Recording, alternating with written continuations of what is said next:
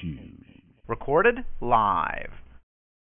From the magnificent Coolidge, Arizona, the capital of the desert, February the 13th, 2014. Revelation chapter 6, verse 12. We're going to move right ahead. The previous lessons are available on TalkShoe. In verse 12, we open the sixth seal. I looked. And that is his obedience to the word come.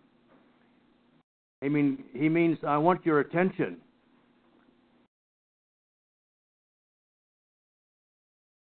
I looked. And when he broke the sixth seal, there was a great earthquake. And the sun became black as sackcloth made of hair.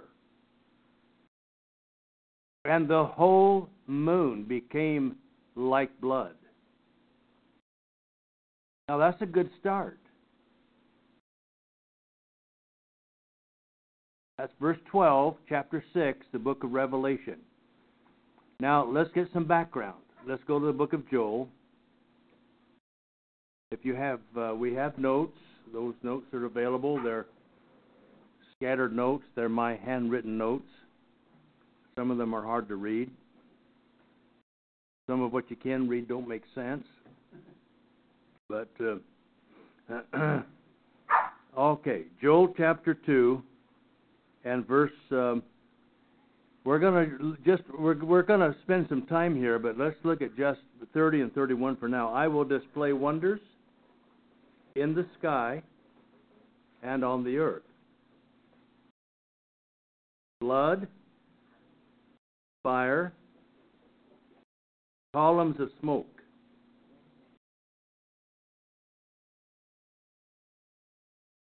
Kind of a dismal picture. The sun will be turned into darkness and the moon into blood before, before, before, before, prior to the great and awesome day of the Lord.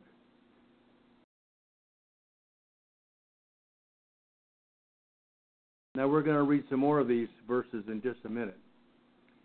But there's the starting place. We've got the sun becomes black, the moon becomes like what? A blood. Did Joel read the same way? Yeah. Read the same way. Now let's go over to Matthew 24 don't lose Joel too far because we're going to come back there in just a jiffy.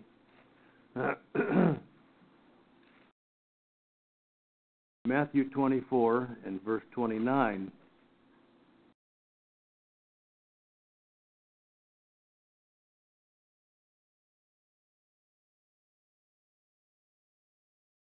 And it, but immediately, immediately, immediately after the tribulation of those days, the sun will be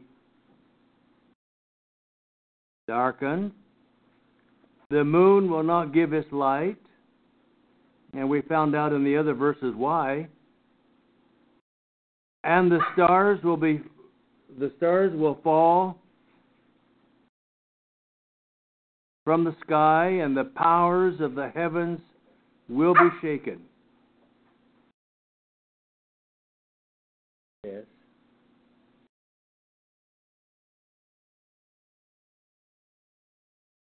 sit right on Harry's face. He'll like that.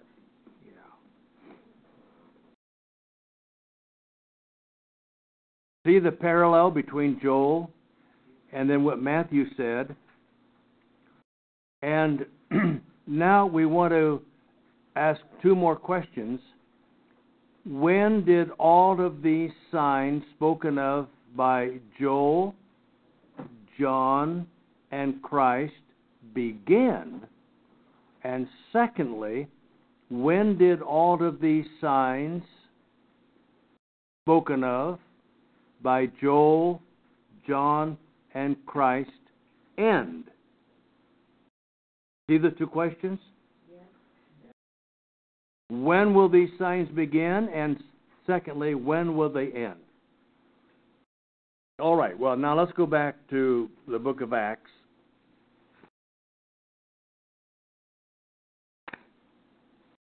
then back we'll go back to Joel.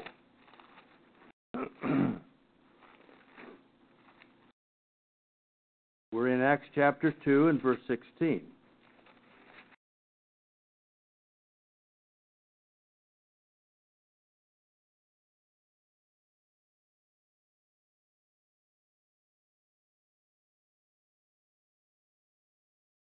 All kinds of weird stuff going on in Jerusalem. Peter, the one to whom God had given the keys of the kingdom,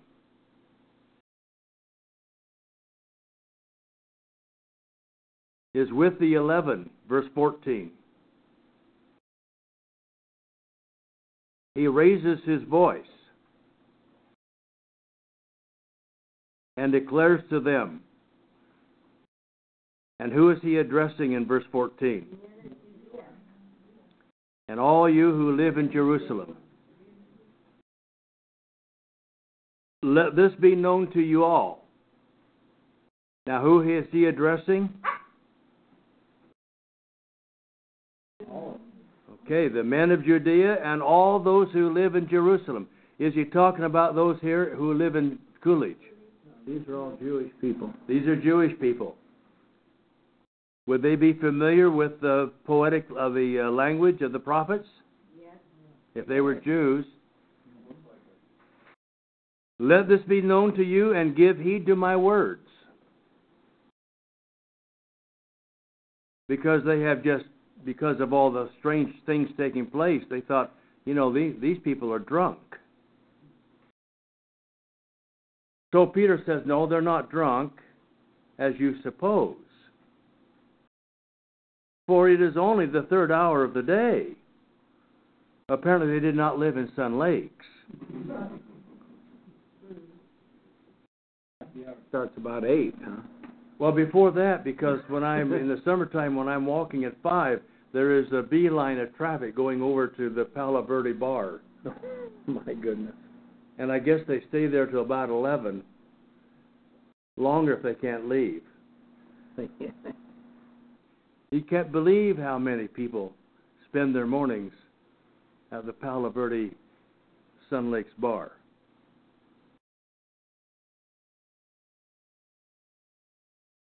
But notice verse 16. Now either either this was or it wasn't true. But this what you are seeing, what you are witnessing, this is what was spoken of through the prophet Joel. This is what Joel was speaking about. Well, that can't be. Now, we're looking forward in our future, but Peter said that what Joel talked about is happening when? Then.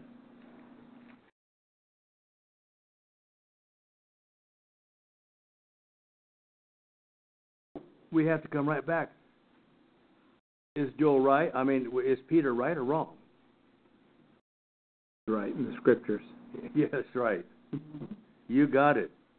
So it means that however, whatever he says, and however he quotes, Jo- however he uh, refers to Joel, and how he repeats portions of it, however he changes it around, however he's done it, he's doing it by inspiration, and he is saying this is the fulfillment, the beginning of the fulfillment of what was spoken of through Joel the prophet. This, don't ever forget verse 16. Because it also identifies in verse 17, and it shall be in the last days. Paul or Peter is saying that when Joel talked about the last days, he was talking about what you are seeing when? Now.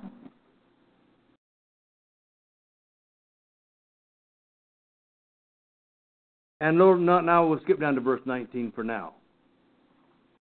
And I will grant wonders in the sky above. He's quoting from Joel. I will grant wonders from the sky in the sky above, signs on the earth below, blood and fire and vapor of smoke. The sun will be turned into darkness and the moon into blood before before sometime after no it says all this is going to take place so he is saying there is a process involved that's why the word little preposition before is being used before the great and glorious day of the Lord shall come. So there you get the identity, the same as Jesus had it, the same as Joel had it, and John or Peter on the day of Pentecost, with the keys of the kingdom, standing up with the eleven, speaking, speaking to the people of Jerusalem and to the eleven, saying, This is that day. So was it or wasn't it? It was. It was. Now let's go back to Joel. Again, in chapter 2, and I want to read a little bit more of this. Uh, Some of our folks aren't familiar with this. You folks probably all are. Um, and that I don't always know where we are. But let's look at verses 28 through 32, and we'll just we'll scan it. It will come about after this that I will pour out of my Spirit on all of mankind.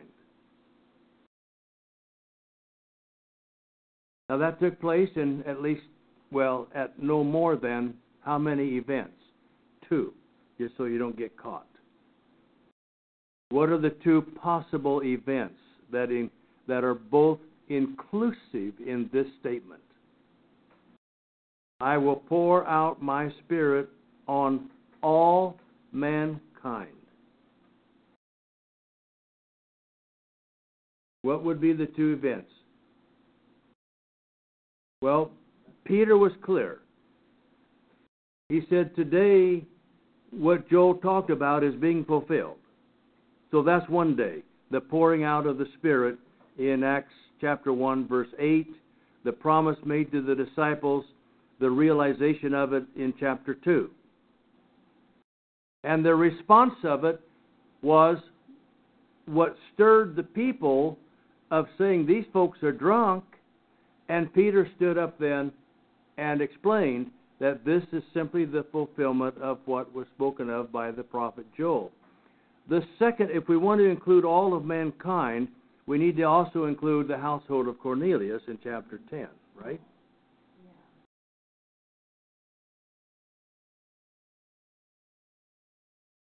I'm not sure you need to go there, but that's Again by Peter, and they also said, the Jews with him, this is what has happened that's to us before. And both were through Peter. That's right. And uh, when it was done to the household of, uh, of uh, household of Cornelius, um, the uh, the gifts of the Spirit were not given out at that time. Just um, the acknowledgement that the Gentiles were now accepted.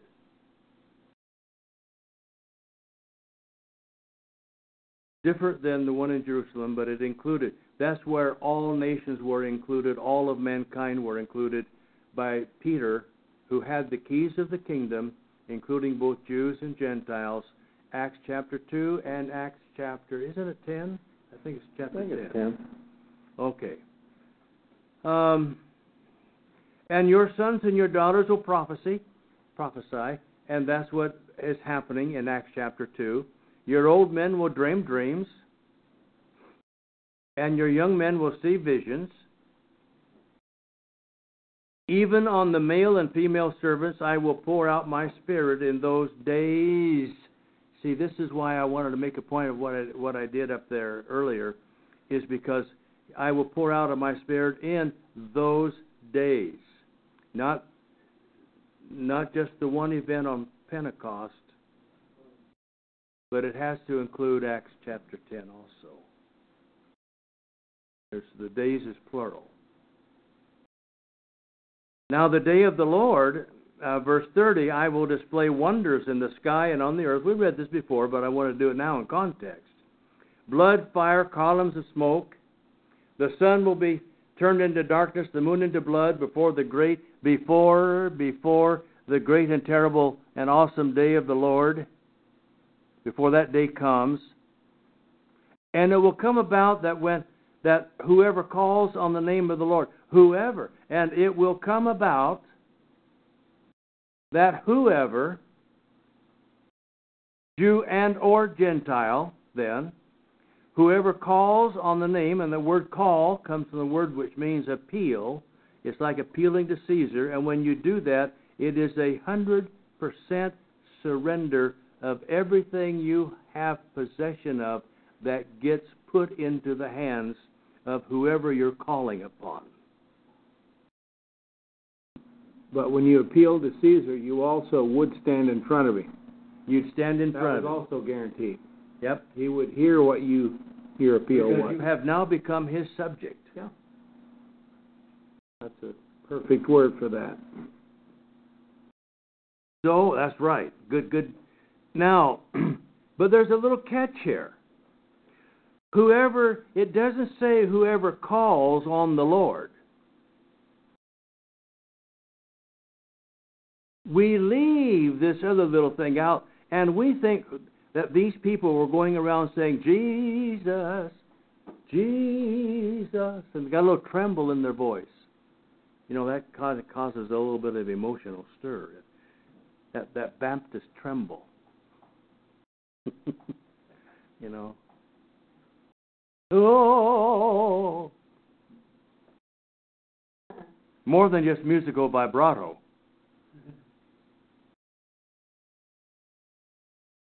Whoever calls on the character of the Lord, whoever makes his appeal to the full disclosure of the Lord,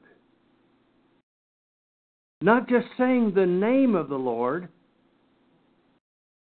When when we we say if we pray in the name, it doesn't say when you say the name, it's when you are in the Lord that counts. Or in the disclosure of the Lord, the thing that identifies him, the full disclosure. So this was not some abstract appeal or some abstract clinging to. This is where a person got a hold of the name, what it represented, grasped it. And no wonder then, as we read last week, they were being martyred in the fifth seal. But whoever calls on the name of the Lord will be delivered, maybe and possibly not in this life. For on Mount Zion and in Jerusalem there will be those who escape. Not all of those who were right escaped, as we've read, but there were some who did. Even among the survivors whom the Lord calls.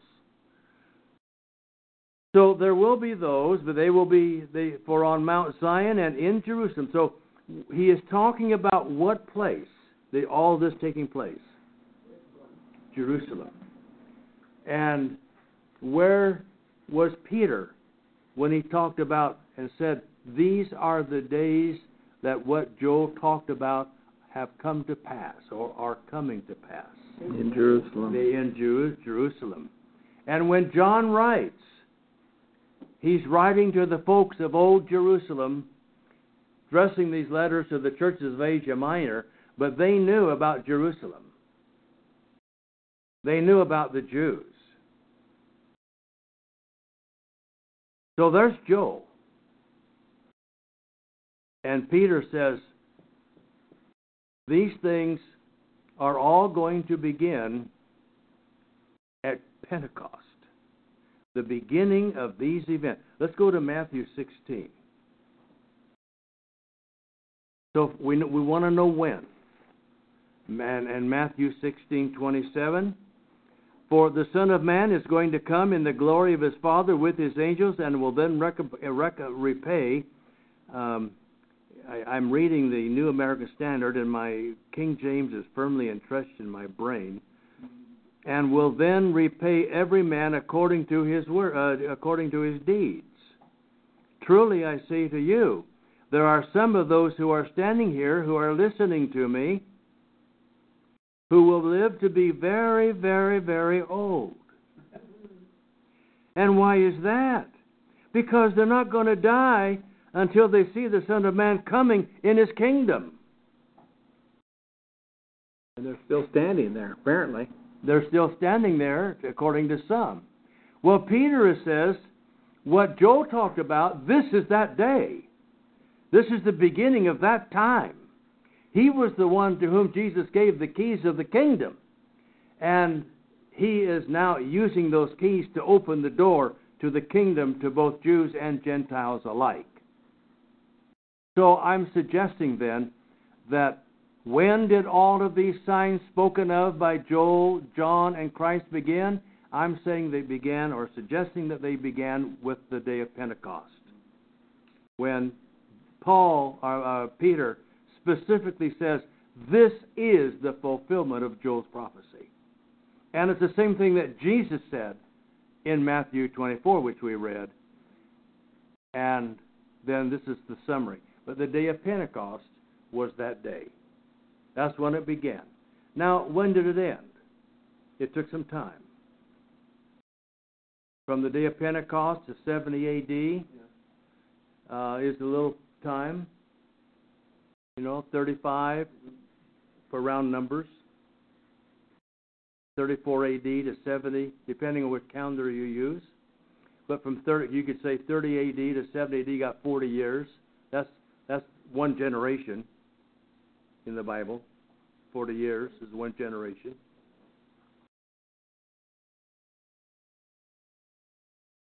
that recorded that and those that acknowledged it. Yeah. Yeah. So let's look at Hebrews 12. Hebrews 12. I hope I'm just not being way too redundant here. Um, but that's what the sixth seal. Lost me on the sheet though, Dave. I. Oh, have I? Are we? No, I'm not. Oh, no, I'm sorry. Okay. You got the wrong sheet? hmm Yeah, I just I had it over there. Okay. Well, it's a good thing if you do get lost. Well, let me know because I want I want everybody to kind of move along together. Okay, so let's go to Hebrews twelve twenty two. These are all old familiar passages. I've used them so often. That page is about worn out in my Bible, but I need to read several verses here. So let's move right along. Beginning with verse 22, we're going to read all the way to 29. Uh, you have come to Mount Zion, to the city of the living God, the heavenly Jerusalem, and to myriads of angels. Speaking to the Hebrews. You have also come, when you've come to any one of those, you've also come to the general assembly. You've also come to the church of the firstborn who are enrolled in heaven. That does not tie all those symbols together. You can't get a verse that ties them all together anymore. You, you've got other verses that say the household of God, which is the church of the living God. But here you've got them all tied together. Uh, and you got God there. And to God, because where is God? Well, He's in the church. The church is the deity of God. The, that's the only place the deity is ever used is in reference to the church. Never used in reference to Christ. It's always used in reference to the church. We don't buy that. Okay, that's all right. Let's just read one verse. Let's go back to Hebrew, Ephesians chapter one, verse twenty-two. He, uh, you know, uh, Hebrews twelve twenty-two, Ephesians one twenty-two. That helps you remember it. Um, but whether in Colossians or Ephesians, when it talks about uh, the Godhead, it is always speaking of what is contained in the church. Never is it ever referring to what Jesus was. Ephesians, Colossians were both written about 60 uh, AD, approximately. Now, here we have the quickest analysis of what's going on in, in Colossians chapter 1, uh, verses 9. Um, but we don't need to go there. Let's just stay here. He put and, and the in him, in him, in him. You are you are redeemed in him. You have forgiveness of sin in him. What where are we in him to have forgiveness of sin? We're in his body, the church. That's that's the uh, Colossian account. This is Ephesians 1:22. He put all things in subjection under his feet. We read this Sunday morning, I think, in, in church. He put all things in subjection under his feet. God put everything under Christ's feet. Gave him, Christ, as head over all things to the church, accepting the, what he gave also to the Pope and the prophet of Mormonism. As head over all things to the church. You know, if people would remember that, then there ought to never be a power play in the church, had there? We have functions and responsibilities. And we need to follow through with our responsibilities. But there ought not be any power play because who's head over all things to the church? God put Christ over all things to the church. Now, why isn't that good enough? You can't hurt my feelings no matter what you do. Because they're not Christ. That's right. Got in for your job? There's nobody looking for it? Really? I thought you were. Or, or mine. Yeah, no, I don't. well, we've been trying to train Tess. Okay. So, and gave him as head over all things to the church, uh, which is invisible, undefinable, and is only good for having potluck dinners. Hmm I'm just sorry, folks, that's not what it says. He, he gave him as head over all things to the church. It is his body. That's how you become in him, where all the promises can be realized. And when it says in him, in him, in him is the phrase used throughout the book of Colossians.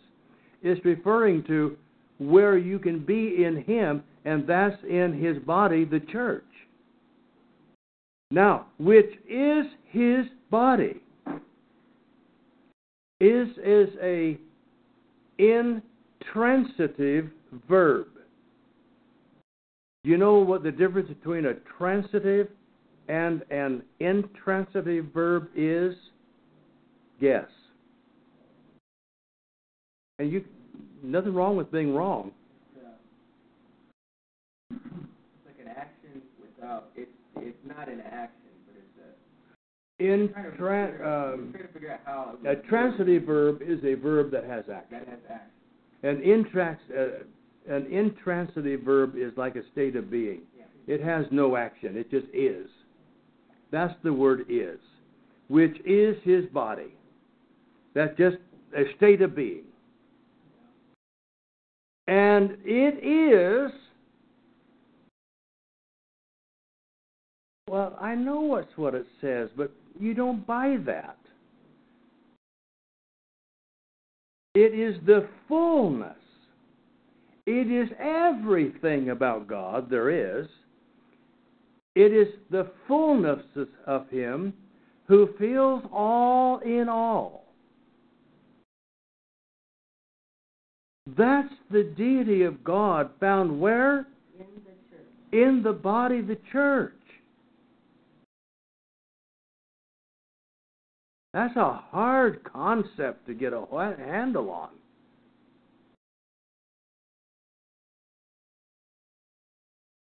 which is his body, which is the fullness, the fullness of him who fills. So when he, when Hebrews chapter 12 says that we have come to God, remember?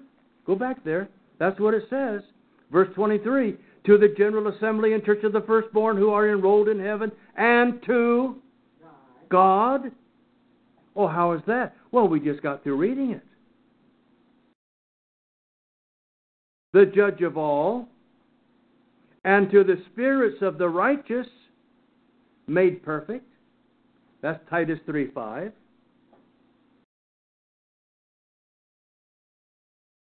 Well, now we find somebody else there too in his body, the church. And you've also come to whom? Jesus. To Jesus, who was the mediator of a new covenant, to the sprinkled blood, which speaks better than the blood of Abel.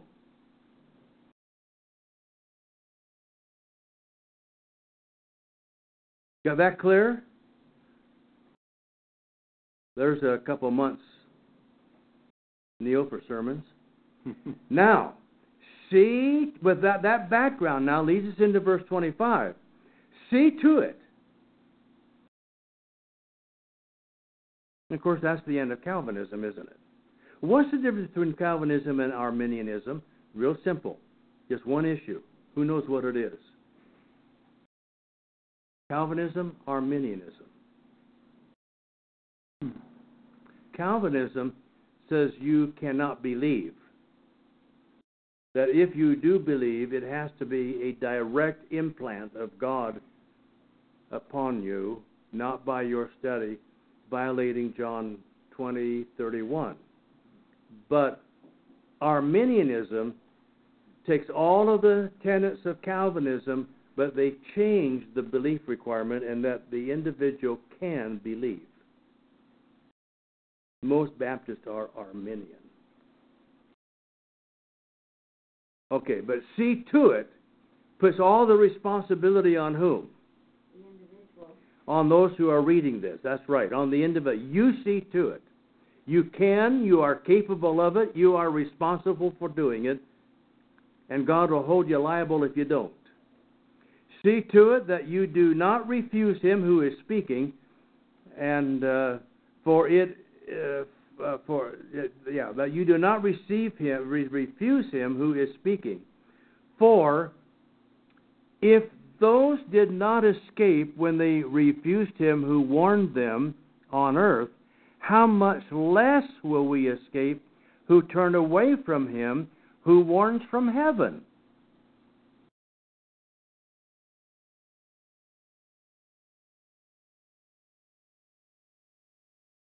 Do you get that? Was that a no? That's yes, yeah. Hebrews chapter 2. Oh, we're, we're in 1226. Oh, 12. 1226. Do you see to it yet you do not refuse him who is speaking? Because those who refused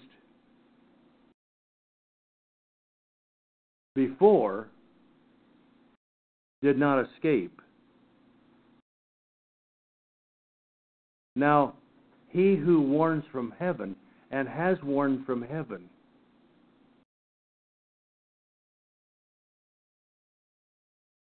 you better really pay attention.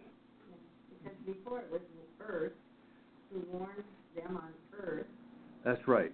and now. Now who one is warning them from heaven.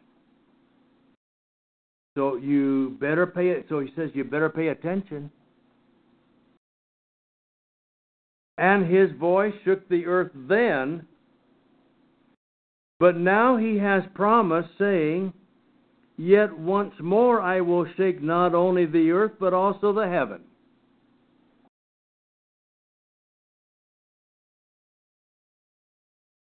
Now you know what I how I look at heaven and earth here is in the prophetic sense, and that he's talking here about the passing away of the nation of Israel. This expression, verse 27, yet once more denotes the removing of those things which can be shaken as of created things, so that those things which cannot be shaken may remain. Therefore, since we receive a kingdom which cannot be shaken, the kingdom that Peter instituted on the day of Pentecost, 30 or 33 AD, depending on your calendar. Since we receive a kingdom which cannot be shaken, let us show gratitude by which we may offer to God an acceptable service with reverence and fear, for our God is wimpy,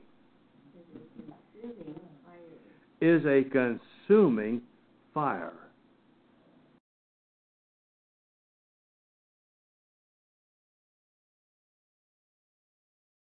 That will be the end of verse 12. When all of these things are completed, the kingdom in the vision of, of Revelation 6:12 is the kingdom of Israel, and it passed away in 70 AD. That's when it ends, as described here in Hebrews 12, and what's going to then remain?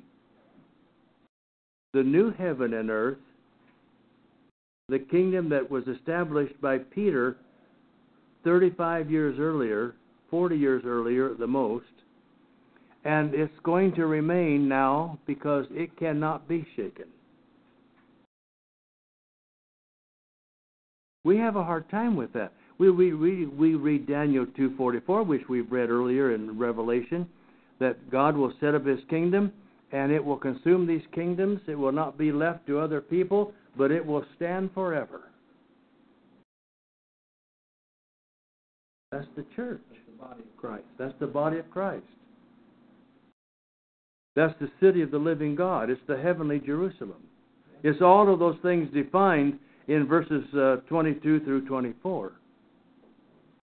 Can't shake. You can't mess with it.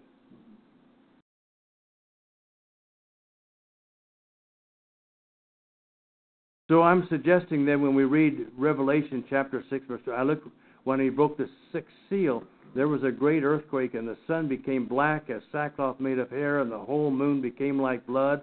I'm saying that, uh, or I'm suggesting to you to consider the idea that this is talking about uh, the kingdom of Israel when it was going to be destroyed, as it began to be destroyed on the day of Pentecost, as Peter says in the fulfillment of the book of Joel, and will continue until its utterly total demise in 7 AD, at which the book of Revelation is giving us the history for. Any questions on that? Uh, Am I stating myself clear? I have a question, Dave. Yes. Um, estimate the time after the ascension to the day of Pentecost. Is there any biblical um, time frame given? Forty days. Plus, A little over a month. Yeah. Well, it's 40 days from the ascension. Uh, no, no, no, no. From his resurrection to his ascension. I missed. I didn't get your question right. And then from the ascension to the day of Pentecost. Right. About ten days. Yeah, well, yeah. The, the Bible says 10 days. Yeah. Yeah, it says 10 days. Fifty days to Pentecost Okay. Yeah. Okay. from All right. Passover. Yeah. Approximately. Which helps us date it because, right, okay. Got it. Got it. Uh-huh. Not, not very long. Not very long. I mean, he was, he was preparing those in his audience for the end of the age That's right. and And it, within their few days, the end of the age, within, da- within days. within days, it had, it had ended. Man, that really changes the way I think about it, It's all over. Uh, Jesus said in uh, um, John 16, talking to the apostles about in, uh, what's he say? A little while, You will see me no, uh, you you will see me no more in a little while. You will see me again. Yeah. So a little while is a few days, and it seems like uh, uh, coming or soon. It could be a couple of years. Mm-hmm. I mean, if you want to use uh, words for time Some kind of- spans of But time, not thousands of years. no. Doesn't fit the Well, he- picture. Jesus defines what he meant right there. We know how many days it was. Yeah. Peter, read it. It was a little while. Yeah. Joel defined it, Well, he said it'll be in the last days, but the last days of what? yeah, Well, you have to look, who was he writing to? He's writing to Judah, Jerusalem. And so if it was in the last days of Judah and Jerusalem, these things would take place. Those things are taking place in the last days of Judah and Jerusalem when Peter stands on. The apostles teach they are in the last days. That's right. Well, they, was, we know when that was. It was written, it was, it was in the books, it was in the law. And then what Peter said when he was speaking cemented it into fact. I mean, because he quoted it by name. yeah. That's pretty powerful. You can't miss it. That's infallible. Well, I think so, but a lot of folks out there, Unless the whole thing's made up. yep. What what does this do to premillennialism? Uh. It says this hasn't taken place yet. Okay. Well, our time is up. So we're going to quit. Folks, we covered one verse tonight. Um, but verse 12. Excuse me, again, what, the, the, the moon turning to blood, excuse me, the sun turning to blood, could you run through that just for a few more seconds? And All, all it says is that the sun became black. That means it didn't shine. It Just be, blood. like, well, the moon became like blood. Yeah. The sun became black. Does, does, does does it say that the sun became, Sun became black and the moon became like blood. the, the sun became what? Black. Black. Yeah, black. so it's darkened? Dark. Dark. No light. The moon looked red. Yeah. That would be, be go out of sight. Did that many times though. Because of I don't think the sun volcanoes. is ever spoken of as, uh, is referred to as, uh, in prophecy, referred to as blood, is it? No. At least in, in No, I just misspoke. Uh, Okay. But right here, there, there you got, the moon became as blood. And, uh, It's important to not make it, to not, that physical, and not literal. yeah, literal. Not, not be spoken of as literal. And talking to, and we'll discuss a little bit more about that in the chat, in verse thirteen. Because we got, in chapter, or verse twelve, we have the sun and the moon. Now in verse thirteen, we're gonna have the stars. Verse fourteen, we have the sky. And then in verses, uh, uh, verse fifteen, we have the kings and the people. Then we have their appeal in verse sixteen. That's how the chapter, these verses run down real quick. So if you see all of that, you can see the flow of what's taking place. Okay? Any other questions, comments? Hope I don't I don't feel cheated tonight, but I think we've spent enough time. I just want to make sure we clear clear on the symbolism. I think it's I think it's very clear. The use of the symbols. All right, Father, we are uh, we give thanks because we have this opportunity and we have set it aside to be here together and to be in your word together with our minds thinking together. And it's a wonderful, wonderful time. We thank you for it in Jesus' name. Amen.